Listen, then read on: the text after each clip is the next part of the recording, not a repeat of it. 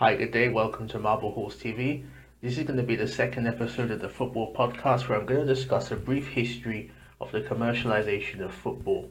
Now, I'm going to be discussing largely English football, though I will touch briefly on the Liga in Spain, Serie A Italy, the Bundesliga, even MLS, and now in a contemporary sense, the Chinese Super League. Now, to understand why the commercialization of football has happened compared to, say, the 70s and the 80s, you have to look and analyze the nature of English football in that era. So essentially, then, the 70s and 80s, English, well, I'm going to talk on both the positives and the negatives. English clubs did very well in Europe. Um, from around, let's say, 1970 to probably literally 1985 when English teams got um, banned from Europe for some years. I do, you know, there probably was not a season in which an English team did not either A, win a European trophy or B, reach a European final. Um, that would have been the old European Cup, the Cup Winners' Cup, and the UEFA Cup. Now, for those who don't know, uh, the Cup Winners' Cup was a trophy that essentially the cup winners of each European country, UEFA country, participated in. It was abolished roughly around, I think, the year 2000, but then in Premier League history at least, Chelsea won it, Arsenal won it, Manchester United won it.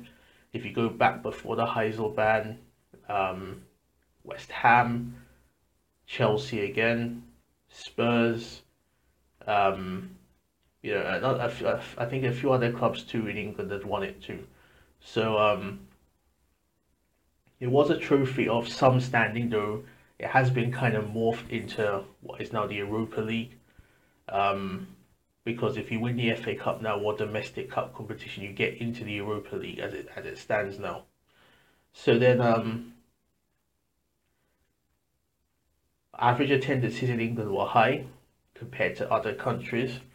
Um, you know, one also had, whilst not as technically able as say Serie A or La Liga or the German league or even the Dutch league, you know, back then the Dutch league was pretty strong in a comparative sense. Um, I do think that, um, you know, there were a lot of positives. However, one can argue these were overshadowed by the negatives. Um, football hooliganism was at a height, possibly peaking in the 1980s. There was a lot of racism at football grounds. Um, non-white supporters would often not attend. Um, to be fair, that probably did differ from club by club. Say in the London clubs like Arsenal, Tottenham, maybe there's well specific London clubs like Chelsea was not safe for non-white supporters. West Ham to some extent, some of the Midlands clubs. Um, the stadium, whilst very big, you know, Old Trafford, Anfield, Highbury, White Hart Lane were very large stadia where I'd probably say 50, almost 60,000 in the all in, in, in, in, with a mixture of terracing and seating. Um, you know, even still, nonetheless, they were um, not very well maintained. The facilities were poor. The food available was poor. You know, the, the sanitation toilets were poor. Um, the policing was there, but obviously not as advanced as today. And I think things did come to a head when um, there was the Heysel disaster, which was at the European Cup final between Liverpool and Juventus. Juventus did win, however, as a result of this, as it was perceived to be Liverpool fans or English fans who were at the root of the problem, English clubs did get banned for five years from UEFA competition. Another thing is that at this time, the um, Serie A and La Liga did have a head start in terms of attracting top players. You know, Maradona went to Barcelona in the 80s, he then went to Napoli in Serie A, Italy, of course. You know, Ruud Gullit left for the Netherlands to go to um, AC Milan. Van Basten did too. The English clubs, whilst they were attractions, simply didn't have the money to compete at that level. Um, of the England national team, then as now, was rubbish. You know, the late great Sir Bobby Robson, to be fair, probably was, I, th- I think, the last decent England manager. Yes, you can argue if we'd have beaten West Germany in the 1990 World Cup, we could have won the World Cup. Um, though the 82 World Cup was average, 86, yes, it was the hand of God, but even still, uh, you know, I think Argentina overall were the best team in that competition that year. The 98 European Championships was very, very poor. So English football really in that era, whilst it had a lot of positives as stated, there were a lot of negatives too. So then, of course, this culminated, well, at least in my opinion, in the Heysel disaster, not Heysel, sorry, Hillsborough disaster, which featured Liverpool versus Nottingham Forest to the FA Cup semi-final in 1989. Liverpool did win the, the FA Cup that season against Everton in the final at Wembley, but the Hillsborough disaster really was, in my mind, the straw that broke the camel's back. I think we started to realize then, as a sport, that we had to treat fans with more more dignity. We cannot presume that they are hooligans because I think by now well, certainly by the time I'm recording this in 2017, one cannot say that there, you know, the, the full disclosure on Hillsborough has been made after all these years. So we know it was the policing a problem, not the fans. So it was more a case of the attitude towards fans and how they were managed and how we treated fans at football grounds, which possibly could have caused hooliganism. You never know in terms of resentment. But um, I think all of these factors essentially want, were, were, were designed to help English football become a major world league, and you have to say it succeeded. So, in consequence from the Hillsborough tragedy, the Hillsborough disaster, as with any major public deaths in the country, there's an inquiry, and the inquiry recommended that that there be better policing, you know, that you know all top division clubs should have all seater stadium, and that there should be more extensive CCTV, um, and to curb hooliganism, and also to try and market football to a more middle class audience. In essence, to for want of a term, gentrify it. So this also, I think, the Premier League clubs, sorry, I should say the old First Division clubs, as it was then started to think that, well, we have a product here and how can we better move football into the modern day? So people say it was all about money, but then I'm going to discuss this whether the commercialization of football is a good or bad thing. Now that's it will just be my own opinion, but nonetheless, it's just my view.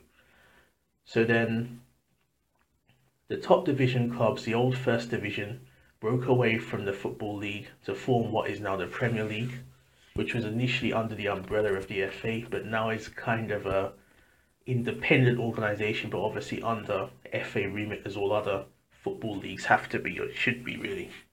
But um, nonetheless, the first Premier League season was obviously in 92 93, um, and this was supported by Sky Football TV package. So for now, English clubs did have the means to compete financially. Um, initially, there weren't that many top name foreigners. Um, John Jensen, who who played, who won the um, Euros with Denmark in 1992, came to Arsenal. Cantona came to Leeds and then to Manchester United. Jurgen Klinsmann went to Tottenham. So there were a few, but certainly up until 1995, most players were British or a few Irish, and you know, generally very few foreigners. However, from around 95, say to 96, you had Bergkamp come in, you had Zola at Chelsea, or Bergkamp at Arsenal. I think there were, you know, Ginola came in, who's French obviously. So there were a lot more foreign players obviously attracted by the money, and not just the money, but also a new experience. You know, England is a country obviously the the, the, the progenitor of modern football. Um, and also you know I, I think it was also the attraction of an established league an established footballing country that was trying to refine it, itself its league. So it wasn't just the money because the money could have been had at Barcelona, Bayern Munich, Juventus, Inter, Real Madrid, Bayern, but I think it was the fact that England was a different challenge and a unique challenge that did attract many top players. So then, really, the rest, as they say, to use a cliche, is history. Because if you look from then on, you know, I think the majority of players now in the Premier League are non-British. Um, and of course, also the number of foreign managers has increased. I think Arsene Wenger at Arsenal was the kind of forerunner for that. Of course, he had Houllier had some success at Liverpool, Benitez did too. Mourinho certainly has at Chelsea, now at Manchester United. As I'm recording this after they won the League Cup. You've also had um, Pochettino's doing well, Pepper's coming, Copper's coming, Ranieri, of course, and of course I'm recording this after he got the sack um, at Leicester, but he did win the league and it was at Chelsea before. You know, Hiddink, Ancelotti's won the league, Mancini, Pellegrini.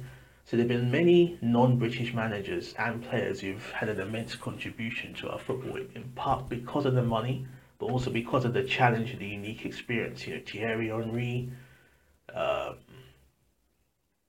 so many non-British players um, have come in. So in that context, then we have to see that the commercialization of modern football has been a result of essentially trying to rectify the wrongs of how football was in the 70s and 80s, at least in my perspective. Nonetheless, whilst it is true a lot of people do revere the 70s and 80s, and one can argue rightfully so in that football, you know, in that context, did represent more of a sport and a game and a, and a community-based feel more so than it does today. But I think also is that there are a number of other factors which leads on to my major point or second point at least. Is a commercialization of football a good thing or a bad thing? I personally think it goes beyond whether it's good or bad. You have to look at wider inevitabilities or wider consequences. The first consequence I would say is globalization. Now, globalization just doesn't mean like the WTO or the internet. It's also things such as better communication links, which obviously would encompass the internet, but also global entertainment. So the Premier League sells its rights across the world. So that in consequence means that if it sells its rights across the world, then that means it will sell it to African countries, to Asia, to United States, to Canada, to many other countries, China, Japan, Korea, Australia, India, Pakistan, to the Arab world, to other European countries, many countries around the world would be buying TV rights. And because of the globalization of the world and the general commercialization of all major world sports, you know, if you look at tennis or Formula One or golf, you can name any major world sport, both go to rugby, cricket. They've all been highly commercialized because of this global entertainment need, as it were. So football as the biggest sport is no different. Um, as a related point, if you look at, say, FIFA, of course you can bemoan and condemn the corruption occurring in FIFA, but corruption is essentially endemic in most big organizations. So we can say football's become a business now, but I think that's inevitable. I believe it's inevitable, given that football always was a business, if you take, say, for example, Manchester United, Manchester United did not just become a registered business when the Premier League came in. It was not a charity, of course not. During the heyday of Sir Bobby, Charlton and Nobby Stiles and you know the late Duncan Edwards and the late um, George Best, Manchester United was a registered business. It's just the general environment of Manchester United was not as commercialized or as business or as profit oriented as it is today. And again, as I say, because of the nature of how football has changed and morphed in the modern world, and all major world sports, because sport always has been entertainment, we have to see that the commercialization of football is not a good or a bad, it's an, an inevitability. And it's, even if you look at the big American sports like gridiron, ice hockey, baseball, they're all very similar in that they are sports that have been highly commercialized because they're entertainment. Sport is entertainment. Now, can we go back to how it was in the 70s and 80s in terms of sport being very community based about the playing, about winning, about glory? I think it's very difficult. Um, it'd be very difficult to do because there are too many vested interests who want their piece. So it'll be very difficult to revert to how it was before.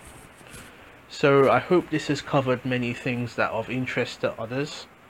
Um, as I say, I do believe the commercialization of football is inevitable.